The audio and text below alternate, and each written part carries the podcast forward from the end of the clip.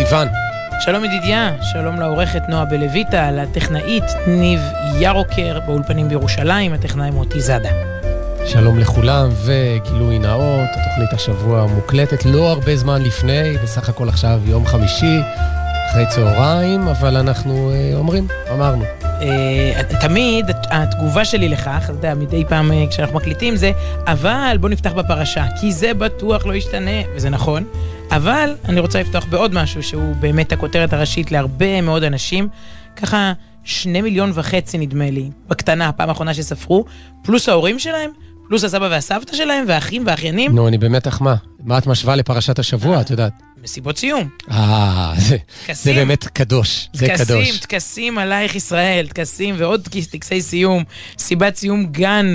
שושנה י"ב, עוד שנה, שנה, אקדמיות, ישיבות, מסגרות, חוג מקרמל בבית אה, הקשיש של אשקלון, הכל, הכל, מסיבות סיום באשר נלך, אה, וטקסים, וסרטוני ברכה. וטוב, אני קצת עובדת בזה, אתה יודע,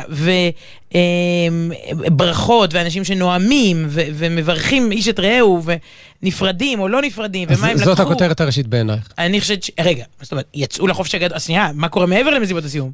יצאו לחופש הגדול, יוצאים בימים אלה, כן קייטנות, לא קייטנות, הכל, בטח, בטח.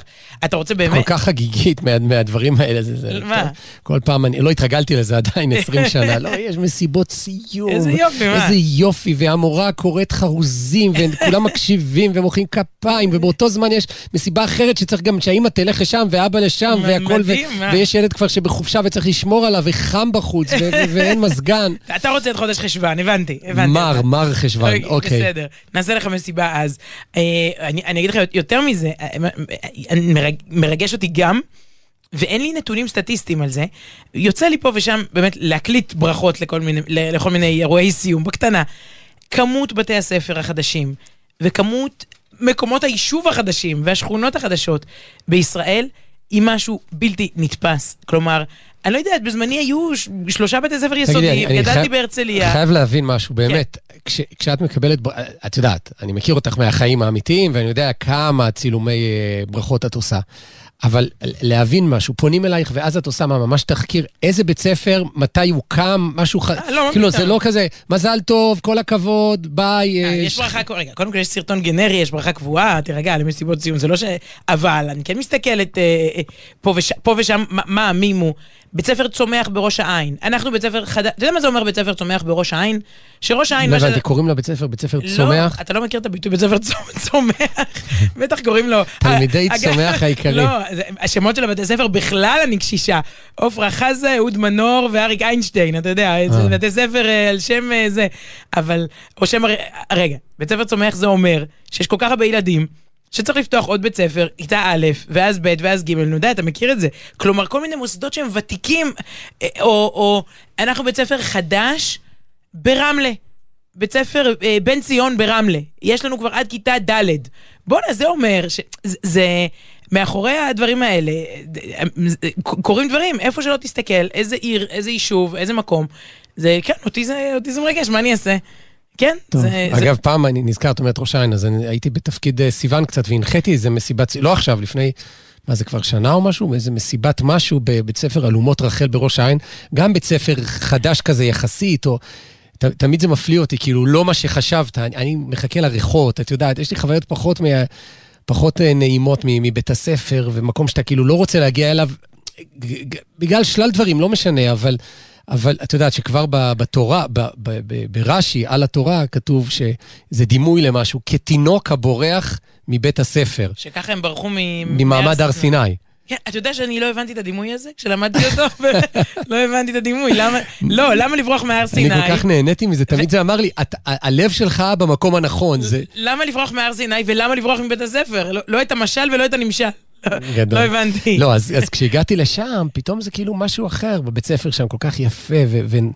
זה לא רק נקי, אני לא אומר שמנקים, משהו מזמין שם, כאילו הקירות, הצבעים אפילו רכים יותר ממה שהיה לנו. כאילו, מי, מי קבע, יש את זה היה עם, עם הכיסאות בצבע ירוק, אה, טורקי, ירוק, לא יודע איך קוראים לזה. ירוק בית ספר, כן. ירוק בית ספר, בדיוק, לא, מצוין. כן, העולם הולך קדימה, ברוך השם. בכל אופן, אה, הרבה טקסים, הרבה נאומים, ו- כן, וחלק... כן, זה הבנו. לא, לא. את רוצה להגיד את זה שוב, אין בעיה. שנייה רגע, לא, זה, זה גם דבר שצריך, אפרופו טקסים ונאומים, אם אתה צוחק רגע להתאפס על עצמך באמצע, אה, לא להתרגש, אז אה, אה, שלחו לנו כמה וכמה כאלה דוגמאות לדברים שנעשו, באמת, והיה אפילו קשה לבחור, באמת, למ- למייל של התוכנית הזאת, סוף שבוע, שטרודל נקודה קום. נשלחו הרבה דברים ש- שקרו בימים אלה, באמת, במערכת החינוך, וצריך להגיד, רגע, נאמר את זה, הרבה מאוד מאוד טקסים באזור השומרון ולא רק. אמ, התנגשו, התנגשות טרגית, עצובה מאוד, בפיגוע הקשה ביום שלישי אה, ביישוב עלי, ארבעה הרוגים ועוד פצועים, וגם פה מעגלי מעגלים של אנשים שקשורים אה, ביישוב אחיה וביישוב יד בנימין וביישוב עלי, יושבים עכשיו שבעה על ארבעה אנשים יקרים כל כך.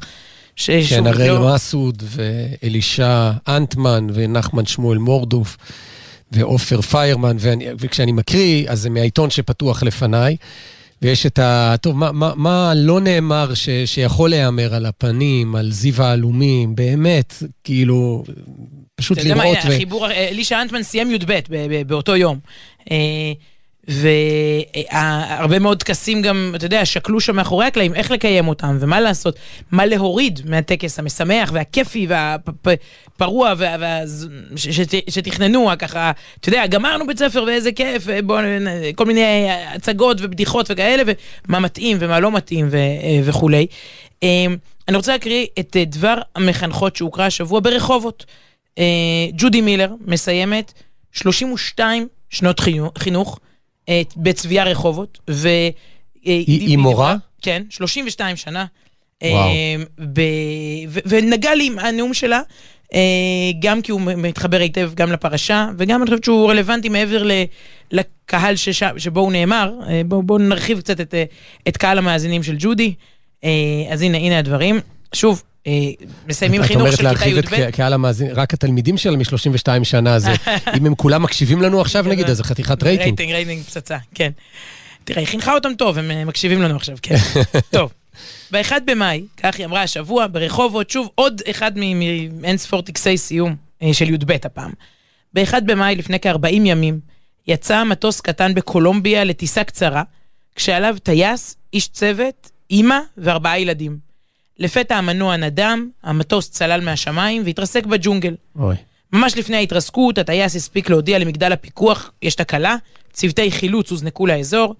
רק כעבור שבועיים נמצאו שרידי המטוס, כשלידם הגופות של שלושת המבוגרים. הטייס, איש הצוות והאימא. כן, זה מקרה שפורסם אה, בכל העולם. ארבעה ילדים, שזה אומר אה, שלוש האחיות ואח, נעלמו. הגדולה, בסך הכל בת 13. אחריה ילדה בת 11, אח בן 5, ותינוקת קטנה, רק בת 11 חודשים. הצבא של קולומביה גייס מאות חיילים, מתנדבים, כלבי גישוש, לחפש את ארבעת הילדים. המבצע קיבל את השם מבצע תקווה, אבל ככל שעברו הימים, התקווה קטנה, הסיכוי למצוא אותם בחיים הלך וקטן. הג'ונגל בקולומביה הוא מהמסוכנים בעולם, הוא שורץ בנמרים, נחשים, גשמים חזקים, שלפעמים יורדים 18 שעות ביממה, אבל החיפושים המשיכו, ובשבוע שעבר, אחרי 40 ימים של חיפושים, נמצאו ארבעה ילדים אבודים.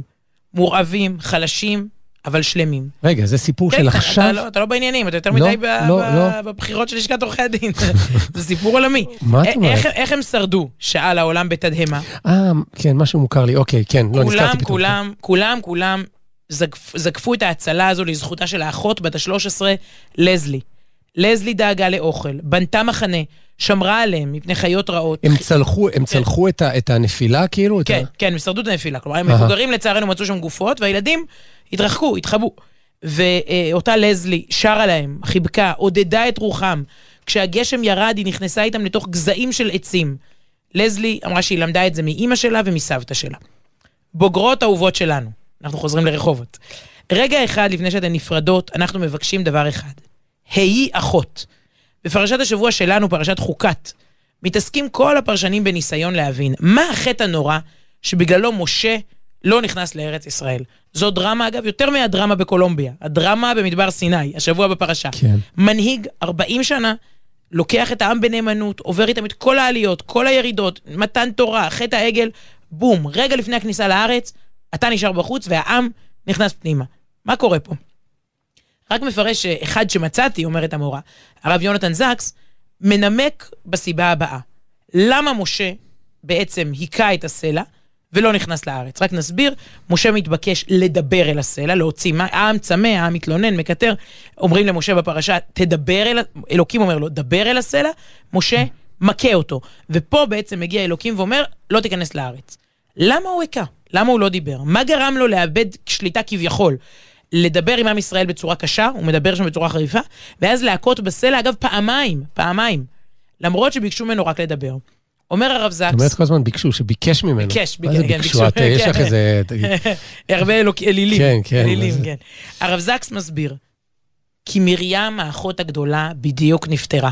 הרי מרים בתחילת הפרשה הולכת לעולמה, קל לשכוח את זה. כך מתחיל כל הסיפור, הרי היא הייתה באר, בזכותה היה להם מים כל התקופה הזאת. בארה של מרים ליוותה את העם. באר צמודה, כאילו נכון, מים חופשי. מים, זה, כן, ואין יותר מים לכל העדה. הבאר נעלמה, מרים נפטרה. אבל מי זאת מרים? מה זה אחות גדולה? אפילו כשאתה משה רבנו. אחות גדולה מצילה אותך שם במצרים. בזכותה משה רבנו נולד. היא זו שגרמה לאבא ואימא שלו. עומדת על היאור. להביא, להביא את, קודם כל להביא 아, ילדים, למרות נכון, הגזרה. נכון, כי הם רצו להפסיק... הייתה, כן. הם רצו להתגרש, כל הגברים וכל הנשים. הייתה גזרה של פרעה, משליכים ילדים ליאור. לעולם כזה לא, לא, כן, לא כדאי להוליד מרים ילדים. מרים מול כל הדעות של אותה תקופה, מרים משכנעת, במיעוט. ואז היא עומדת על גדות היאור, להציל, לשמור על אחיה התינוק בתיבה. ואז היא מגיחה מבין קנה הסוף, האחות הגדולה, למרות הסכנה. והיא אומרת לבת פרעה, אני, אני אקח את הילד, אני אדאג שיניקו אותו, וככה הוא גדל אצל אימא שלו. והיא נותנת למשה זהות יהודית, שמזכירה לו מי הוא. והיא מחזקת את הרוח של כל הנשים במצרים, מפיחה בהן תקווה. מביאה להם תופים, תוף מרים, עד היום בגנים, אפרופו מסיבות סיום בגנים, תוף מרים. מנגנת. רגע, אתה צלצל לי, גם המציאה את המשולש הזה של הגן. שעת ריכוז. היא מנגנת, היא שרה בקריאת ים סוף, והיא אותה אחת שנלחמה שמשה לא יטבע במים, היא זו שבזכותה יש באר מים חיים במדבר. 40 שנה מרים משקה, מחיה, מעודדת, מחזקת, לא רק את כל עם ישראל, את אחיה הקטן, את משה. והנה היא נפטרה, משהו נשבר. מתוך האבל, אומר הרב זקס, משה מכה את הסלע. יש כאן שני סיפורים בנות. אחד מקצה העולם מימינו, השני, להבדיל, על גדולי המנהיגים של האומה, אבל בשניהם יש אחות גדולה. אחות שמשנה חיים גם של האחים שלה, אבל בעצם של רבים אחרים. בטקסי פרידה נהוג לשיר את השיר "עוף גוזל חתוך את השמיים". אנחנו מחנכות השמינית מבקשות, היא מדברת ג'ודי, גם בשם המחנכות תמר ויפעת, אנחנו מבקשות שיר אחר. הכניסיני תחת כנפך והעי לי אם ואחות. תהיו אחות, אחיות אחת לשנייה, אחיות לעם ישראל בארץ ובתפוצות, אחיות לעם שלנו, לכל מי שזקוק, בבתים שתקימו, להורים שלכם, לסבים ולסבתות. הייתן גדולות, מחזור ל"ו, כאן באולפנה ודאי הייתן אחת לשנייה כאחיות, ואנחנו נברך אתכם בברכה שברכו את רבקה כשהיא יצאה לדרך חדשה, כשהיא התחתנה בתורה. אחותנו, את תהיי לאלפי רבבה. וואו, טוב, אה, אז היא, היא נתנה פה הוראות ברורות איזה שירים כן ואיזה שיר כן ואיזה שיר לא. אבל בואי בכל אופן נשמע את ה... מה, בשבועות כאלה אי אפשר לבטא איזה מסורת כזאת, לא? יאללה. בשביל יתר הטקסים שבהם כן זה היה השיר. אז uh, עוף גוזל? בכבוד. חתוך את השמיים.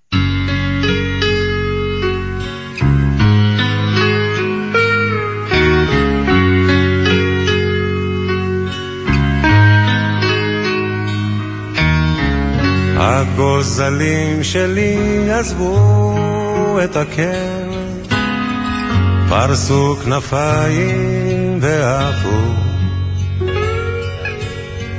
ואני ציפור זקנה נשארתי בקר. מקווה מאוד שהכל יהיה בסדר. תמיד ידעתי שיבוא היום שבו צריך להיפרד עכשיו זה ככה בא לי פתאום. אז מה הפלא שאני קצת דואג? בוף גוזל, חתוך את השמיים, טוס לאן שבא לך, רק אל תשכח. נשר בשמיים, גור לך.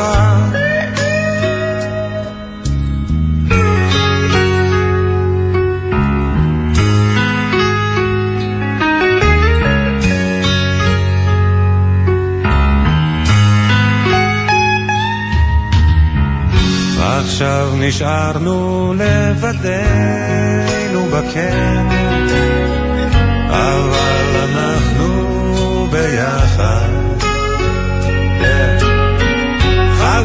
אותי חזק, תגידי לי כן.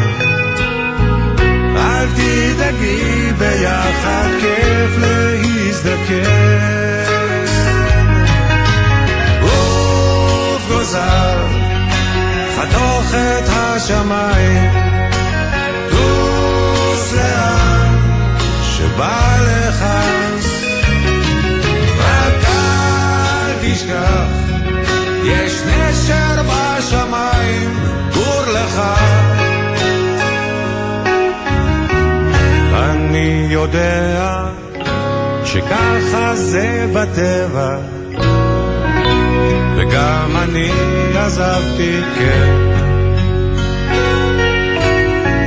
אבל עכשיו, כשבא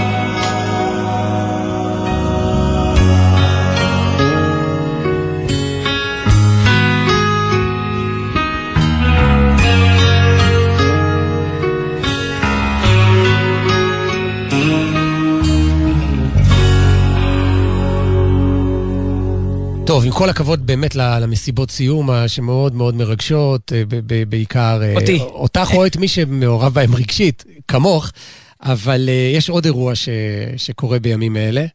טוב, הוא גם מרגש אותך, אבל לא אובייקטיבית, שבוע הספר. אה, מסתיים למיטב ידיעתי במוצאי שבת, למרות שזה כבר הרבה יותר משבוע, נכון? זה חודש. חודש, מבצעים, ובכלל, לדעתי- זה- זה באתרים. לא, לא, זה, זה לא חודש, זה לא שנה, זה עם הספר. אנחנו עכשיו על משהו ממש... זה רעיון שלך, משהו מדהים. זה אשתי, אשתי אמרה לי להגיד, אבל, אבל בדיוק על העניין הזה, האם אנחנו קוראים, ולגבי, אנחנו, כן, ילדינו, נכדינו, נינינו, לאן זה הולך הדבר הזה של, ה, של הקריאה?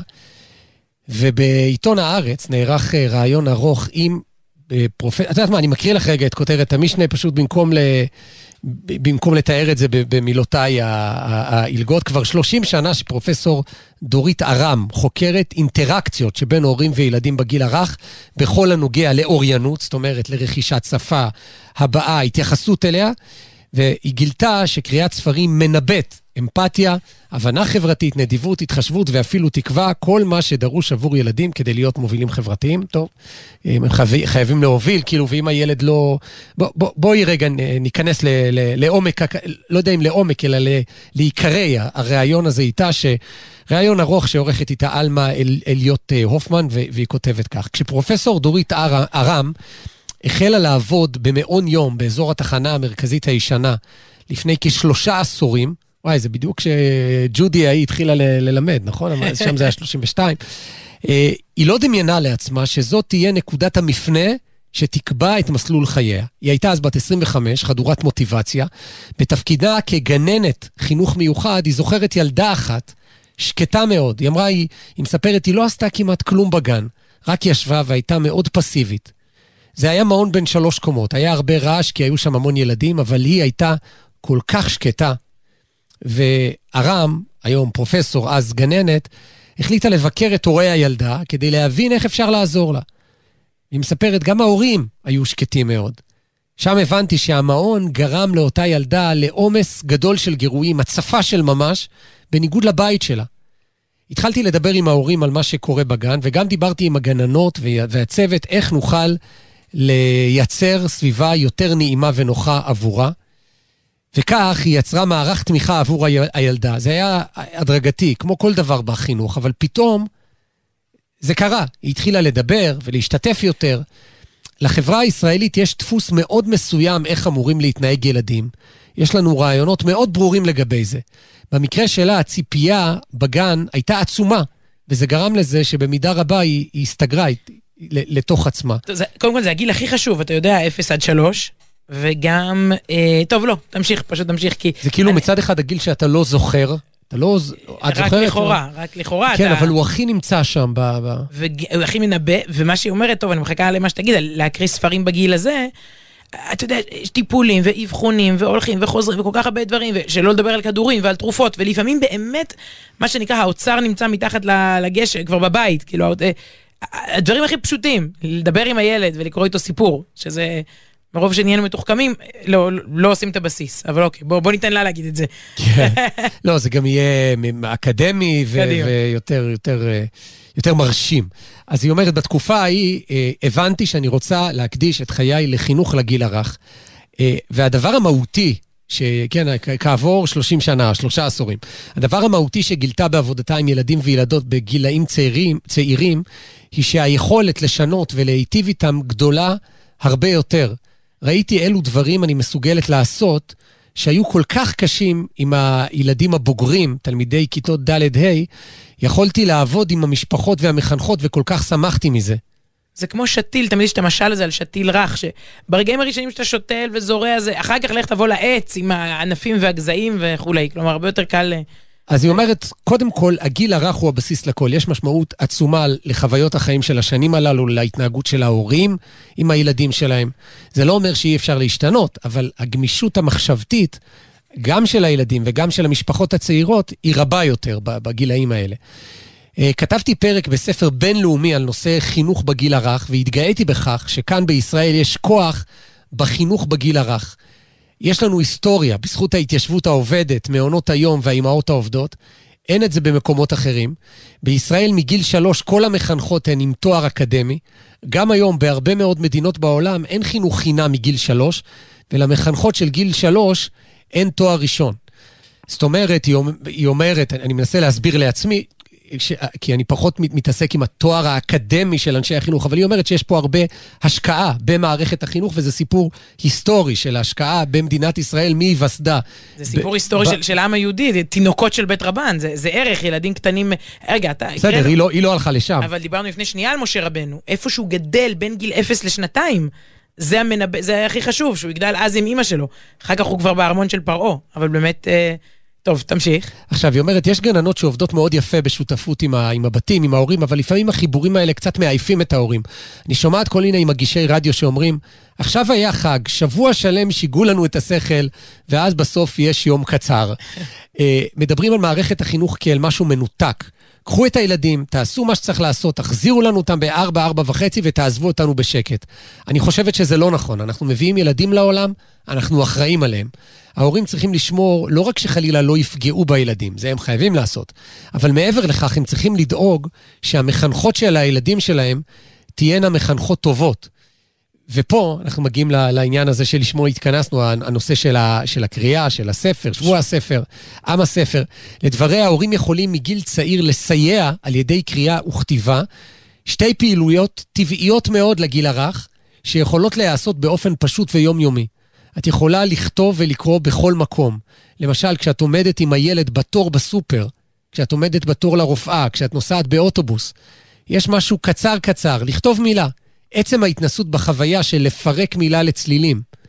אני לא מדברת על הוראת קריאה וכתיבה, אני לא מצפה לכתיבה פורמלית, שיהיו אהב, אה, אותיות AV, כן. שלא תהיינה שגיאות כתיב, שהייצוג של האותיות יהיה נכון. אני רק מצפה לזה שההורים יעזרו לילדים שלהם להבין את הרעיון של הכתיבה בתוך הקשר טבעי.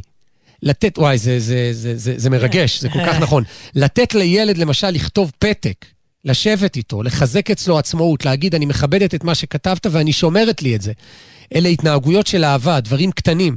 אני לא מצפה מילדים להגיע לבית הספר, קוראים, כותבים, אבל צריך להתחיל בעיקר דרך ספרים. רגע, לפני הספרים, היא מדברת פה על פתקים, טוב, זה משהו שהיום, לא יודע, אני, אני בעצם, בגלל שהיה קשה לי פיזית, אין לי, לא, אם להשתמש במילים האלה של הגננות והזה, מטוריקה עדינה, מוטו, מוטוריקה עדינה, כן. אז אה, ברגע שנהיה המחשב וזה, אני, אני חוגג, הוואטסאפ, כאילו, כי הכתב שלי לא היה, כידוע לך, נהיר כל כך. כידוע. אבל היום כן, יש את ה... מעולם לא השארת לי מתנה עם פתק, בוא נגיד את זה ככה, נכון? לא, ההקדשה הקדשה. בוואטסאפ, אל תהפכי אותי ככה לא, בשידור חי. אתה- מבקש מהילדים לכתוב את ההקדשות לפעמים. בגלל שהכתב שלי, אני לא. מבין, אני לא מבין את הכתב כן. שלי, זה הבעיה. אז אני לא, אני מתחשב בך כן, פשוט. כן, פעם ביקשת ממוכר בחנות, כן, כן, יש כל מיני...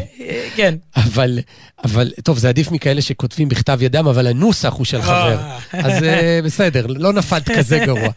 אה, אבל בכל אופן, היא מדברת על כל ההוויה הזאת של פתק, של מילה פה, מילה שם, שהילדים יכירו את, ה, כן. את האותיות.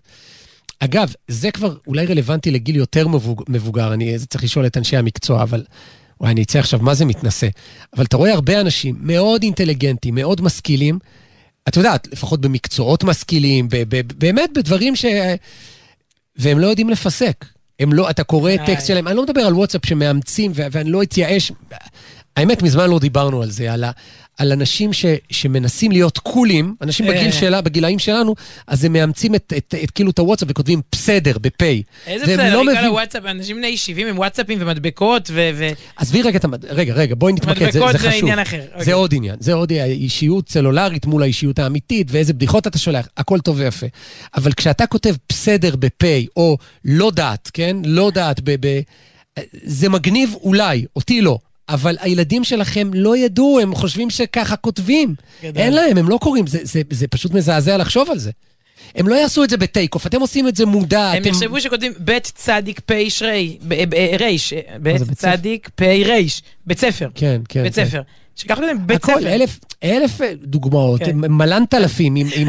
עכשיו, כשאנשים כותבים ככה, זה, זה מטריד, את יודעת, אני לא אדם שמעיר לא, לא, אתה מתחיל לאנשים, לנזוף, מה אבל זה? זה מעצבן אותי. בקיצור, אז, אז אני לא, עדיין, היא, היא לא מדברת על פיסוק בגיל הרך, שגם זה, אתה, שוב, אתה מגלה אצל אנשים מבוגרים ש, שחסר להם דברים מאוד... אה, לא, בן אדם נראה נורמלי ולעניין, ואז שולח לך הודעת וואטסאפ עם ארבעה סימני קריאה. אתה יודע, אתה אתה מבין ש... זה עוד, את, את, את גולשת, כאילו, זה, זה ההיסטריה בוואטסאפים, אבל לא, חשוב לי, כאילו, ה- הנקו- לא, לא להתפזר, לא אוקיי, להתפזר. אוקיי. בכל אופן, אני חוזר אל, אל, אל אותה, אותה חוקרת, אה, ש- הפר- הפרופסור אה, ארם, והיא אומרת כך, אה, מעשרות מחקרים עולה, ש, אה, מעשרות המחקרים שהיא ערכה, עולה כי קריאת ספרים נכונה מנבאת אמפתיה. אבל זה כבר לא רק הקריאה, הטכניקה של הקריאה, מנבאת אמפתיה, הבנה חברתית, הסתגלות חברתית, נדיבות, התחשבות ואפילו תקווה.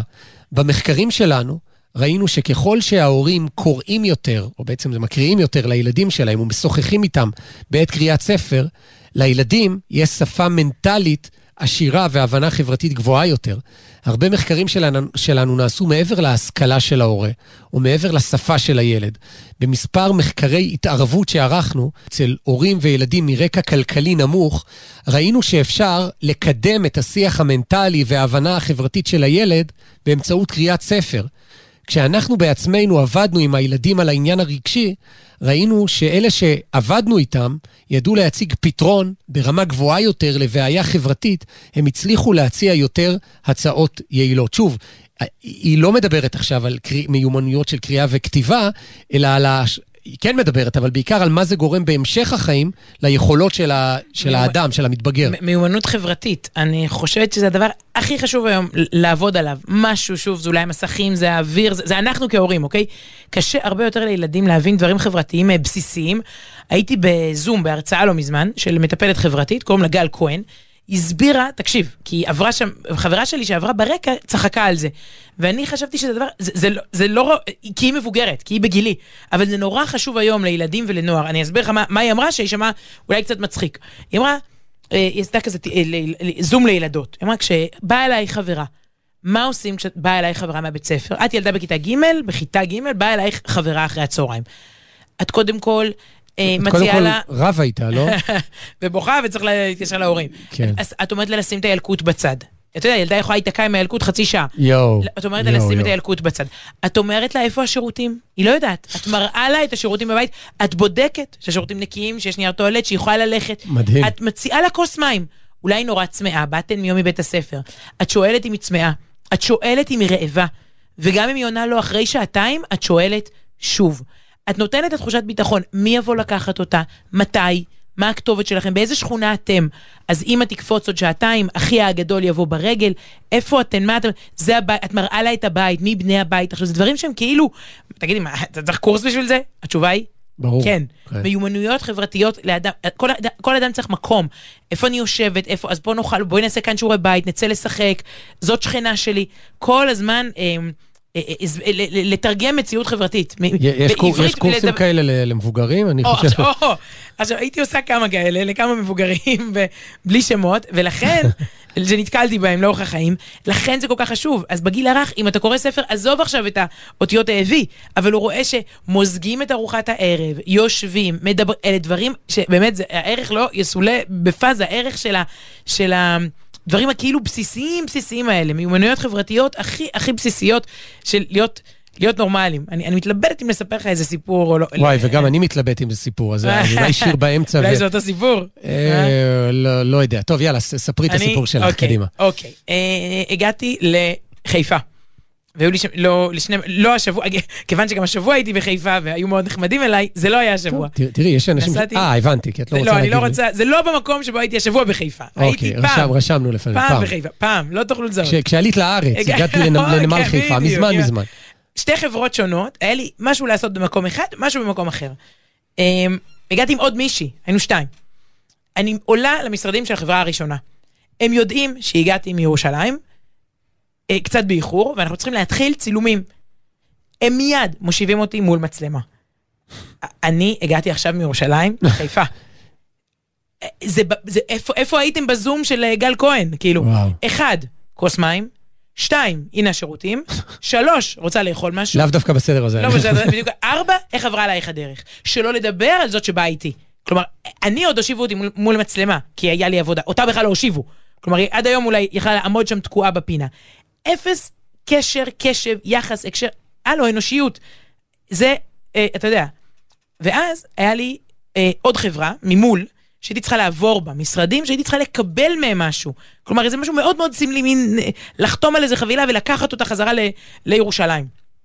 סיימתי את הצילומים שם, אגב, עצבנית, כלומר, אני שאלתי, רגע, איפה השירותים? רגע, אפשר כוס מים? כאילו, רבאק, באנו מירושלים.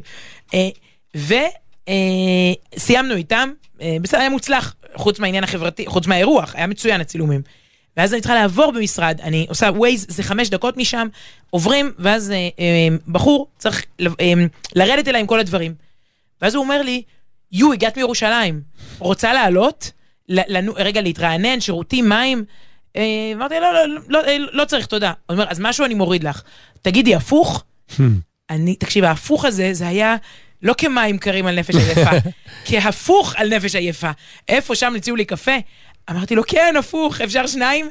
הבחור יורד עם החבילה, אני זוכרת, כי הוא סוחב חבילה, ושני, הפ- בשתי הידיים עם הפוך חם, כאילו יורד עם, ושם אה, פלסטיק למעלה, כזה כיסוי. אתה יודע, לשני ההפוכים שהמכונה, אין, אין, פשוט, אתה יודע, כי אני כבר חשבתי איך אני קונה את זה ב-Yellow בדרך חזור, כאילו, בוא, בן אדם צריך, אה, חוזרים לירושלים, כאילו. מה ההבדל? לדעתי ההורים של הראשון פשוט אה, קראו איתו סיפורים שהוא היה בן שלוש. או, או יש פה, זה, זה סיפור, כאילו, אני לא אשכח את זה. איפה הפוך, הם הפוכים על כל הראש, והוא היה הפוך כמו שצריך. וזהו, חתמתי לו על החבילה, ויצאתי עם שני, אתה יודע, שני קפה הפוך. היחס, הוואו, בת מירושלים, רגע, מה אני יכול לעזור? זהו. הם עובדים באותו משרד, כאילו באותו מרכז, אה, אתה יודע, באותו אזור אה, מה- מה ש- מה משרדים שגם זה לא בחיפה. דורש איזה מאמץ כזה גדול, כאילו. אגב, לא, להכין כבר שני הפוך, בוא, בוא, זה כבר כן, אבל... לא, לה- להלביש את המכסה או, גם, זה לא ולרדת מתאים. עם זה כן. במעלית, ושזה לא יישפך לו. יפה, אבל בוא נגיד ששתי כוסות מים זה גם היה עושה את העבודה, זה היה יפה. טוב, אז, אה, בזמן כן. שנותר לנו, כן. אה, רק, רק, רק נסיים את, ה, את הדברים. היא אומרת שילד, ש, שילד יכול לעבור בגן, לבעוט במגדל שילד אחר בנה, לפרק אותו.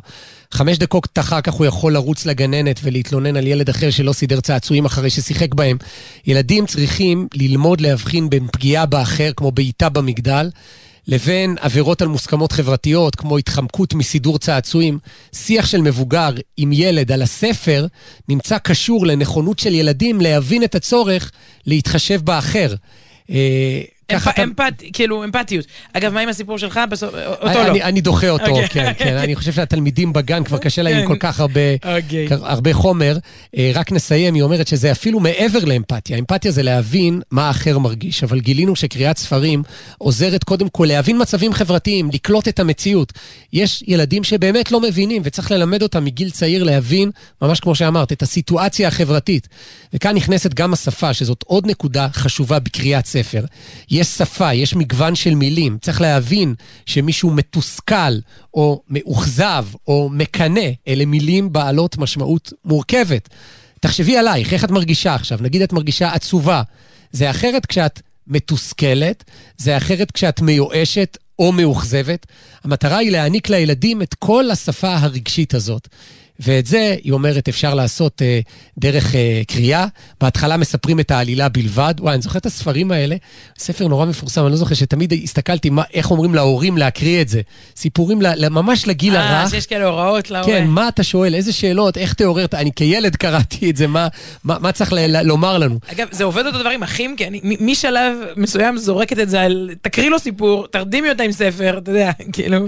אז היא אומרת, בהתחלה מספרים את העלילה בלבד, אבל בק- בקריאות החוזרות עלינו להסב את תשומת ליבם לרגשות, המחשבות, אה, כל ההתנהגויות החברתיות של הדמויות בספר, ולקשר אותם לחיים של הילד. למשל, להגיד, אז כשאתה עם אח שלך, תחלוק איתו, כשאתה עם ילד ברחוב, תחלוק איתו, וגם אני מספרת לך על ילד שנמצא במקום אחר, שאין לו, אז תחלוק איתו.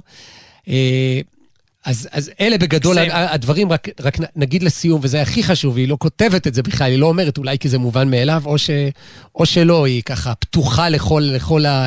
היא מאוד מאוד פלורליסטית, בואי נגיד, אבל הספר עצמו צריך להיות ספר חינוכי, כי אם ספר כל כך משפיע על הילד מהגיל הרך, אז, אז בואו נראה מה, מה אנחנו מקריאים לילדים שלנו.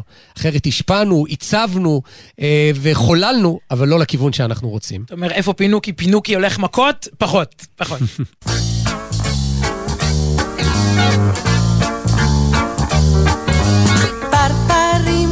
מכל מיני צבעים ירדו אליי ביום אביב נעים הביאו לי במתנה ריחות שדה וקצת אבקה וגם דרישת שלום חמה מקרן שמש מתוקה. אז בוא אליי פרפר נחמד שב אצלי על כף היד שב תנוח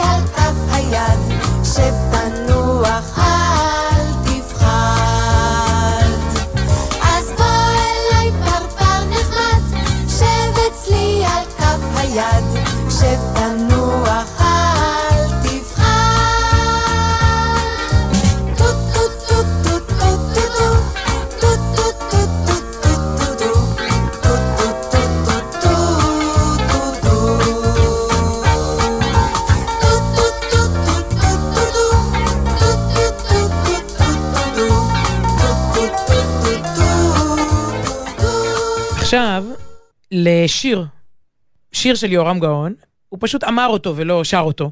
אבל, אה, אבל המעמד היה אה, ממש של שירה. אורי, אורי, יש שיר דברי, אומרים ב- בלך דודי. כלומר, אפשר גם לדבר שירה. זה קרה אה, בחיפה, או, הנה, הכל מתחבר, זה האירוע רגע, בחיפה. זה- שם כן קיבלו. שם היה מים וכיבוד והכל. מצוין. השבוע בחיפה, המכללה האקדמית שאנן, אה, טקס הענקת אה, תארים, ותואר לשם כבוד ליהורם גאון. כמה תארים לשם כבוד כבר בטח יש לו, אתה יודע, למי למי יש יותר תארי כבוד, כבוד, אז אה, ממש. אה, וגם חתן פרס אה, ישראל לזמר עברי. ו... זה טוב שאת מציגה לנו את יורם גאון עכשיו, כן, תשמע, שנכיר הוא על מי התחיל את מדובר. הקריירה שלו במשפחת גאון הספרדית עם הלדינו, ואז לאט לאט מהלהקה הצבאית הוא המשיך לאורך שנים. תכלס, אה, אני קראתי לו לבמה, הנחיתי את האירוע, קראתי לו לבמה. אה, באמת, אה, יהודי בן 83, האנרגיות, המרץ, ההתחדשות. לא ציפיתי, אתה יודע, ציפיתי לנאום, אה, תודה רבה על הכבוד, ועוד איזה קצת אה, טיפים ל- ל- לאלה שאצלם התואר הוא לא לשם כבוד, אלא, אתה יודע, שהם חרשו באמת ועבדו קשה, ו... וזהו, אולי משהו על המצב. גם היינו בדיוק שעה אחרי הפיגוע הקשה בעלי, ככה, האווירה הייתה כולה בין חגיגיות לבין, לבין החדשות. והוא עלה, הוא הכין מראש את הנאום הזה. במובן מסוים זה היה תגובה מאוד מאוד מדויקת, גם לאקטואליה, גם לאירועי החדשות. אבל בכלל, אה, נאום, מה, אולי אני, אני לא יודעת, לא, להגיד נאום חייו? בוא תשמע ותחליט לבד. הוא הוא נוהג לשאת את נאומי חייו אה, מדי כן, פעם, כן. בתוכנית פה בגלי צה"ל, גם כל שבוע. אתה יודע, כן, נאום חיים שיר, נאום חיים שיר. כן. אז אנחנו אה, אה, נשמע את הדברים. אה, בקולו ממש. או, כן, כן, אמרתי לך, זה שיר, אבל זה, זה, טוב. זה, זה נאום שהוא שירה. אה, הוא כתב אותו, כמובן בעצמו, אה, ויש בו, זה משהו שהרבה... פה את כבר מביאה את מאחורי הקלעים, שניגשת אליו בטח אחרי הנאום. כן, לברר מי כתב, בדיוק. אה, מישהו מדבר מדהים, אז את אומרת לו, מי כתב? לא, מה?" חס וחלילה, החמאתי לנאום, שאלתי גם את העוזרת שלו, אבל בטח נאום, באמת, כתב אותו בהמון מאמצים. העוזרת שלו. הבוסית שלו ושלנו, תקווה. אה, תקווה זה באמת, גם שם נרדף, אפרופו יורם גאון, כמה שנים זה אה, ביחד, זה משהו. למי שמכיר, בכלל בתרבות הישראלית, זה אג- אגדה, אגדה. אגדה חיה, אז כן. היא, היא אמרה לי שהוא כת, באמת כתב, השקיע, משקיעים, שומעים בכל מילה, זה גם הרמה, זה המשלב הלשוני, אפרופו אה, ספ- ספרי הילדים שדיברנו עליהם קודם, אז יש פה תשתית רצינית מאוד של, של עברית. לפני שהוא התחיל את הנאום הרשמי, הוא אגב אמר שכשהוא היה פונה לאביו, לאבא שלו, בבית, הוא היה חושב קודם. כי אבא היה מתקן אותו, הוא היה שואל שאלה פשוטה, והוא היה אומר לו, לא, בוא, בגד כפת בראש מילה, אותיות האבי, הוא ודגשים. אז, אז uh, הוא גדל על, מאוד מאוד על, על, על העברית ועל השפה. וממש לא לנסות בבית, כן. לא, כל החינוך של אז, אתה יודע. טוב, זה אה, עידן אחר, ממש, לפני ממש. 80 80 ימים, שנה. ימים אחרים, ויש פה סיפור שהוא באמת, הוא הרבה מעבר לכאן ולעכשיו, זה סיפור של, אה, של אלפיים שנה, לא נאום חייו, אני חושבת נאום חיינו, שבאמת נותן איזה פרספקטיבה ו, והיסטוריה בסופו של השבוע ה- הלא פשוט הזה. אה, הנה הדברים. יש לנו, לכולנו, לכולנו יש סיפור משותף. הסיפור שכל אחד מאיתנו עבר, כל אחד במסילות חייו, כל אחד ביובלי הנהר ששטה בו משפחתו לאורך השנים והדורות. בביתי ובבית ספרי למדתי ושיננתי היטב שלפני כאלפיים שנה הייתי בן ואזרח חופשי של ארץ שבליבה שכנה עיר ושמה ירושלים. ואחרי מארה של שנאת אחים ומלחמה נוראה וחורבן של אפר ועשן גורשתי ממולדתי וחרבה ממלכתי על כל המרכזים הדתיים והרוחניים שלי שהפכו מאבן גזית לבנה לרמצים שחורים מעופפים ברוח. וגירש אותי הכובש מארצי ומבירתי מתוך רצון עז למחוק, למחוק את עצם היותי מעל פני האדמה הזאת, שהייתה ועודנה ותמיד תהיה ביתי היחיד בחלד. ואני כבר אז, בגירוש ההוא הנורא, מתוך האש והמעפליה הגדולה, התחלתי את מסע התלאה שלי ושל עמי בדרך חזרה, חזרה הביתה, חזרה לירושלים שלי, וחזיתי על בשרי במשך השנים איך שום העתק לא אוהב את המקור. לכן קמו ונבראו עין מיש בריתות חדשות עם מסעי צלב, שליחי אל שבאו מן המדבר וחרב סייף בידם, והם שאלו ממני בלי לשאול ובדם רב את תורתי שלי, אשר כתבו לי בסיני, ואימצו לעצמם את המקור. והאדריאנוסים של כל הדורות ניסו כל העת למחוק את שם ארצי מתודעת העולם, כי תורתי המקורית, החיה והקיימת, ואני החי בה בלי לוותר כל העת, החי בין אותיותיה, יתרה תמיד את התחליפים. כי אם אני היהודי, המקור, חי וקיים, למה נועדו הם? בזעמם על חיותי הנצחית והעיקשת, שינו את שמי ישראל וירושלים לאיליה קפיטולינה, לפלסטינה על שם גויי הים, רק כדי להרחיק אותי מהווייתי המקורית, כדי שאאבד את זהותי הנצחית.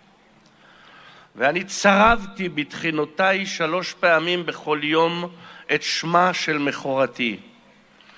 וזעקתי בתחינה למרומים לירושלים עירך ברחמים תשוב.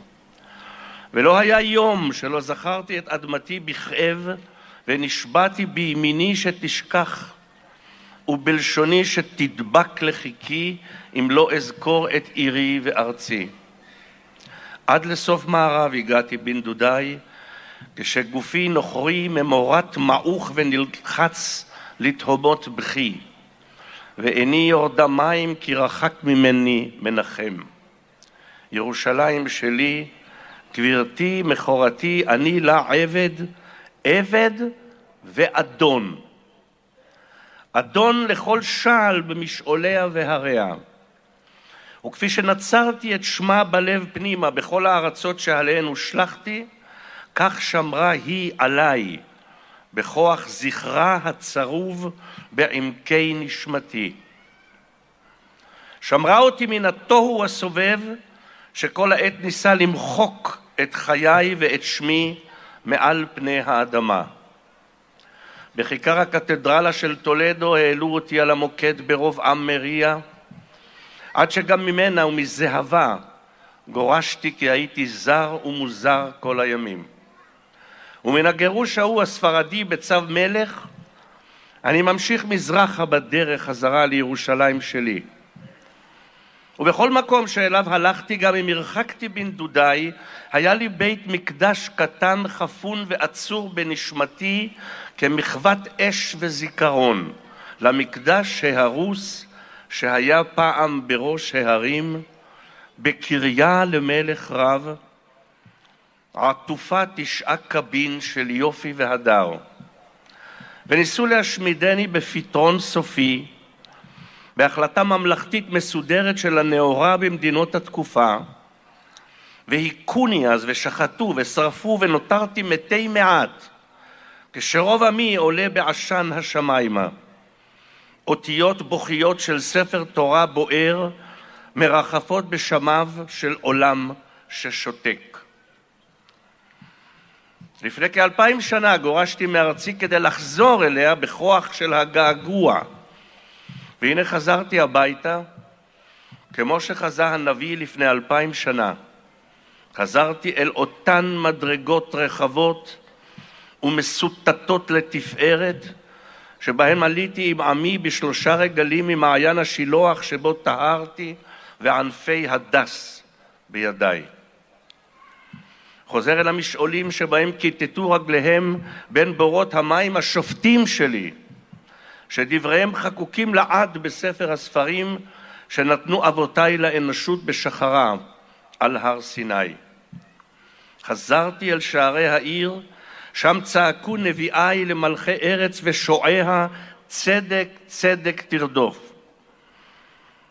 והלוואי ונהיה כולנו בעלי נס שמכירים בנס אשר הורעף על ראשנו, בעלי נס שיודעים להעריך את מתת המרומים שלקחה אותנו מכאן והחזירה אותנו לכאן לניסיון, לניסיון נוסף. אני אהיה גלוי איתכם, מורים, מורים יקרים, אינני יודע מה וכמה מן הדברים האלה שהשמעתי בקורות עמי יודע הילד הישראלי של ימינו. כי כמה שידעו פחות, פחות נהיה כאן בארץ הבחירה. אני זכיתי באור גדול, במורים שראו בתפקידם שליחות, ובעיקר באב שדאג לכך שאדע מדי יום, שאדע ולא אשכח מאומה מסיפורו של עמי כל עוד בי הנשמה. היו ברוכים, ותודה לכם שוב שאני עמית של כבוד במכללת שאנן הנלבבת. תודה רבה לכם.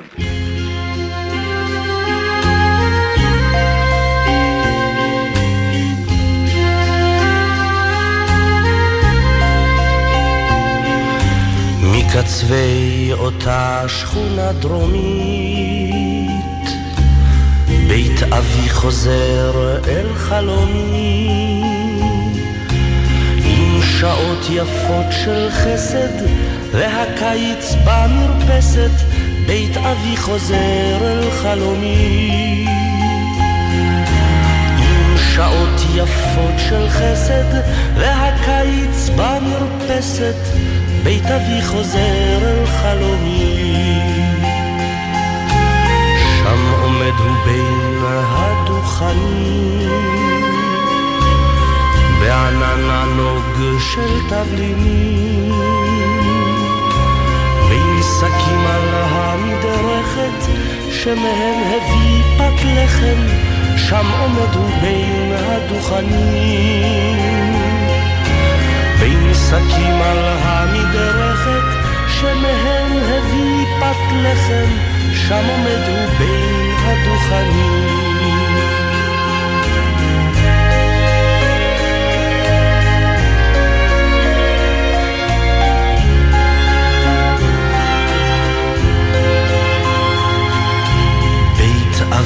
יושב אל השולחן תודה רבה ליורם גאון על השירה ועל הדיבור שהיה שירה. תודה לנועה בלויט העורכת, לניב ירוקר הטכנאית ביפו ובאולפנים בירושלים, מוטי זאדה, תודה לכם על ההאזנה. כתובת המייל שלנו היא סוף שבוע, במילה אחת סוף שבוע, שטרודל ג'ימל נקודה קום. שבת שלום. שבת שלום. של בין ארבעים, על הלחם, על הבית, בית אבי יושב אל השולחן. כן, הנה בית אבי יושב אל השולחן. הנה הוא בית אבי עומד עדיין שם.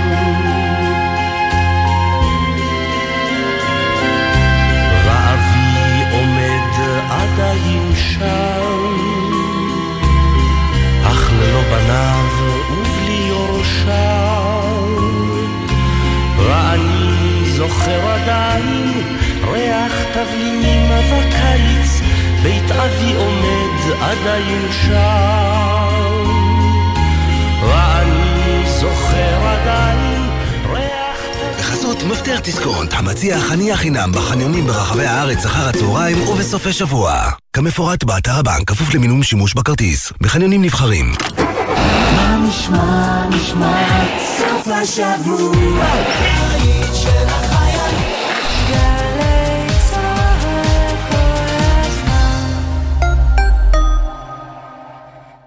כשלא התחשק להם לצחצח שיניים, התעקשת. כשלא בא להם לעשות שיעורים, התעקשת. כשהם לא רצו לאכול ירקות, התעקשת. אז עכשיו, כשמדובר בחיים שלהם, אתם מוותרים? הורים, קסדה מקטינה ב-50% את הסיכון לפגיעת ראש. על אופניים חשמליים וגלגינוע, קורקינט חשמלי, חובה לחבוש קסדה תקנית עם מחזירור.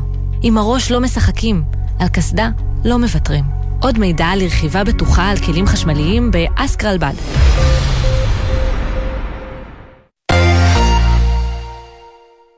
סוף השבוע מתנגן לי בגלי צה"ל. הערב בתשע, מאיה יהלום ואופק רוזנטל מציינות 20 שנה לאלבום הבכורה של ביונסה. ב-10, יולי רובינשטיין חוגגת יום הולדת 75 לניק דרייק, וב-11 נכנסים למקצב ה drum and bass עם הילי דרעי. ומחר, ב-7 בבוקר, בוא שיר עברי. יורם רותם מארח את המפיק איתן גפני לרגל יום הולדתו ה-80, וב-2, הדרן, המופע של מרק אליהו בפסטיבל ספירלה. סוף השבוע מתנגן לי בגלי צה"ל. עם מי הייתם רוצים לשבת לקפה? קפה כזה של שבת בבוקר. ברגע של נחת, שאפשר לדבר על הכל. נורית קנטי מזמינה אתכם להצטרף אליה בכל שבת ב-8 בבוקר לשיחה אישית עם דמויות מפתח בחברה הישראלית. והשבוע, הדוקטור דוב חנין מהפקולטה למשפטים באוניברסיטת תל אביב ויושב ראש פורום האקלים הישראלי. שמונה לקפה עם נורית קנטי. מחר, שמונה בבוקר, גלי צה"ל.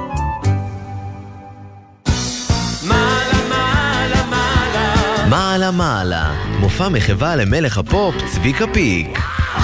משתתפים דנה אינטרנשיונל, רותם כהן, מאיה בוסקילה, קובי אפללו, אמרי זיו, מי פיינגולד, אילנה אביטל, שרי, שימי תבורי וריקי בן ארי, במסגרת מופע הנעילה של פסטיבל אשדודנס. חמישי, תשע בערב, אמפי אשדוד, ובקרוב בגלי צה"ל. מיד אחרי החדשות, אודה הקורא